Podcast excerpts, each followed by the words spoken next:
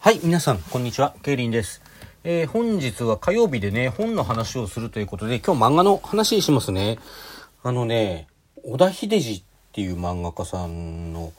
作品なんですけど、ご存知でしょうかね。あの、空の世界。空はカタカナで書いて、空、カタカナの国あの超音記号の棒ですね。空の世界。全2巻です。まあ、たったの2巻でね、すぐ読めます。えっ、ー、と、ちょっとね、今入手できるかどうか情報はわからないけど、書誌情報としてアフタヌーンコミックスですね。で、全2巻ということで、うんとね、どんな話かって割と説明しづらいようなところはあるんですけども、あのね、ある種のファンタジー、しかも異世界ファンタジーと言ってもいいし、まあ、あの、ざっくり説明してしまうと、なんか最近流行りのね、異世界転生ものみたいな風にも感じてしまう人もいるかもしれない。でも全然そういうんじゃないっていう作品です。あのね、主人公は、間もなく中学に上がろうというね、まあ、あの、実際本編中で中学に上がるかな。えっ、ー、と、その女の子ですね、レネイ、ひらがなで、で、レネイっていうちょっと変わった名前をしていますね。そういう女の子が主人公で、この女の子がね、そのまあ中学に上がる直前のこう、それまでの幼馴染との関係だとか、まあそれもあんまりね、こう、幼馴染との関係って言って、皆さんが想像するような、ちょっと甘ったるいような感じとはちょっと違うんですけども、そういう幼馴染との微妙なこう関係性であるとか、そういうものに悩みつつ、眠ったある日、夢を見るんですね。これがね、なんかこう、のどかな田舎のように見えて、可愛いよ、絶妙になんか気持ち悪いような可愛いようなそういう生き物がね、いろいろ徘徊している世界なんですよ。で、このレネイちゃんは以前昔ね、あのお兄ちゃんがいたんだけど、お兄ちゃんが亡くなってるんですね。亡くなってる、まあ死んでるんですね。で、まあちょっとね、その生きてる生前からブラコンみたいなお兄ちゃんが好きだったようなところがあってそのお兄ちゃんが亡くなったが亡くなったということでもなんかいろいろ精神的に不安定なねものを抱えている女の子なんですね。でこの、えー、ある日見た中学の卒業目前に控えたある日明日あのよ前日かな？前日にその前日にですね夢を見ると。その夢のその絶妙に気持ち悪いような可愛いような動物がいるあの田舎のどかな田舎のようにも見えるような世界で出会った、最初に出会った人が、どっから見てもお兄ちゃんなんですよ。で、そのお兄ちゃんは、あの、俺はお兄ちゃんじゃない。俺はクーって言うんだ。そのクーの世界とのクーっていうのはこの彼の名前なんですね。っていうふうに言うんだけども、あの、レネにはもうお兄ちゃんにしか見ないし、お兄ちゃんでしょって言って、こう、すがりついていったりすると。で、このお兄ちゃんとですね、あの、まあ、変な生き物と、あと、あのー現実世界で、さっき最初の方で話したですね、あの、幼馴染ですね、りょうたっていうんですけど、そのりょうたにどっから見てもそっくりな男の子。この世界では虚無と呼ばれていますけども、その男の子とか、まあそういう人たちといろいろ関わりを持っていくことになるんですね。で、まあ、そのね、夢の中から、あのー、レネーちゃん、目を覚ますんですけども、で、なんか変な夢見たなーなんて思って、あの、お兄ちゃんの夢見たなーなんて思ってるんですけども、翌日、翌日の夜ね、また同じ夢を見るんですよ。で、この夢がね、毎日毎日続いていくというね、その夢の中でレネーが体験することは何なのか、そして現実世界では何が起こっていくのかというのがまず一巻の内容です。えー、このお兄ちゃんとね、なんか旅をして、夢の中で、続き夢の中で旅をしていって、まあ最後にたどり着くべき場所にたどり着いて、あのー、まあ一巻では一応ね、一巻ってとりあえず完結してるんですよね、これね。まだ一部巻みたいな感じでね。うーん、まあなので、試しに一巻だけでもね、読んでみたら、まずね、魅力としてはこの世界の、あのー、最初の方にも言いました、あの、この絶妙に気持ち悪いような可愛いような、あの、変な生き物のね、数々、この世界観が非常に面白い。これだけでもね、結構好きになる人は好きになるんじゃないかなと思います。そして内容がですね、なんというかあの、ファンタジーなんだけども、あの、非常に偶意性が強いファンタジーというか、まあ、偶意性が強いっていうよりも、あの、読んだ人間がね、あの、何かに当てはめてというよりも、主人公レネイの、こう、心理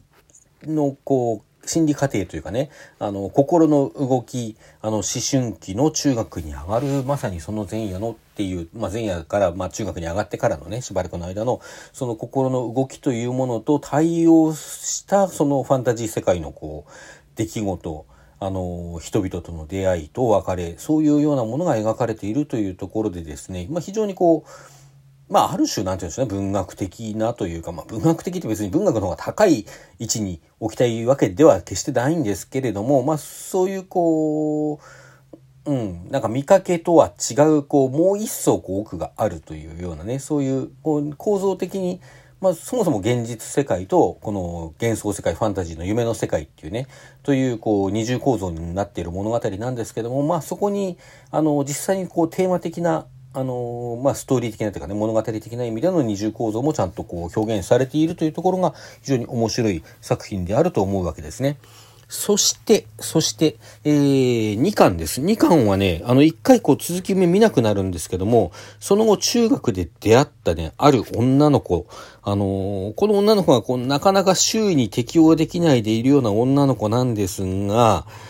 この女の子やたらこう、レネーちゃんのことにね、こう、レネーちゃんが好きでというかね、レネーちゃんと関わりを持ちたくなってて、まあ、どうも好きみたいなんですよね。その好きっていうのも、まあ、ひょっとしたらちょっとこう同性的な何かなのかもしれなくて、そこのところはっきりは描かれないんですけれども、まあそういう、あの、含みもちょっとあるようにも見える。で、あのー、その子がね、どうもこう、周囲と溶け込めずにいて、まあいろいろあってね、ある日こう、屋上からレネーのいるところにこうダイブしてきて、あの、ジャンプしてきて、あのー、で、まあ、ぶつかって、レネー本人も意識不明の状態になっちゃうんですよ。で、この、あのー、意識不明な、になって見る夢が、あの例の続き夢の世界でね、まず最初にあの、あの時見た変な生き物を見て、あ、あそこに来たって、レネはすぐ気がつくんだけれども、あの、今度はね、現実世界にこう、以前は毎晩毎晩同じ夢を見るという形でこの空の世界を体験していたんですけども、今度は戻らないんですね。向こうの世界で眠ってもこっちの世界で目が覚めないっていう状態で、まあ、要するにこっちの世界では現実世界では意識不明っていうことなんですけれども、まあ、そんでその中でね、自分に向かってダイブしてきた女の子に似たこう黒い影に付きまとわれたりとか、あのー、なんかどっ、最後にどっかに去っていっちゃったはずの空がいたりとか、でも、レネのこと覚えてなかったりとかね。あとあの、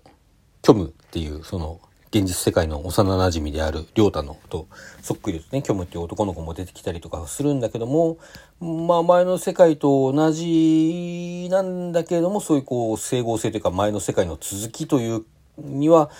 ちょっとなんかおかしなところもあるっていうような世界でやっぱりこう現実世界に戻るためにね旅をしていくというような話なんですが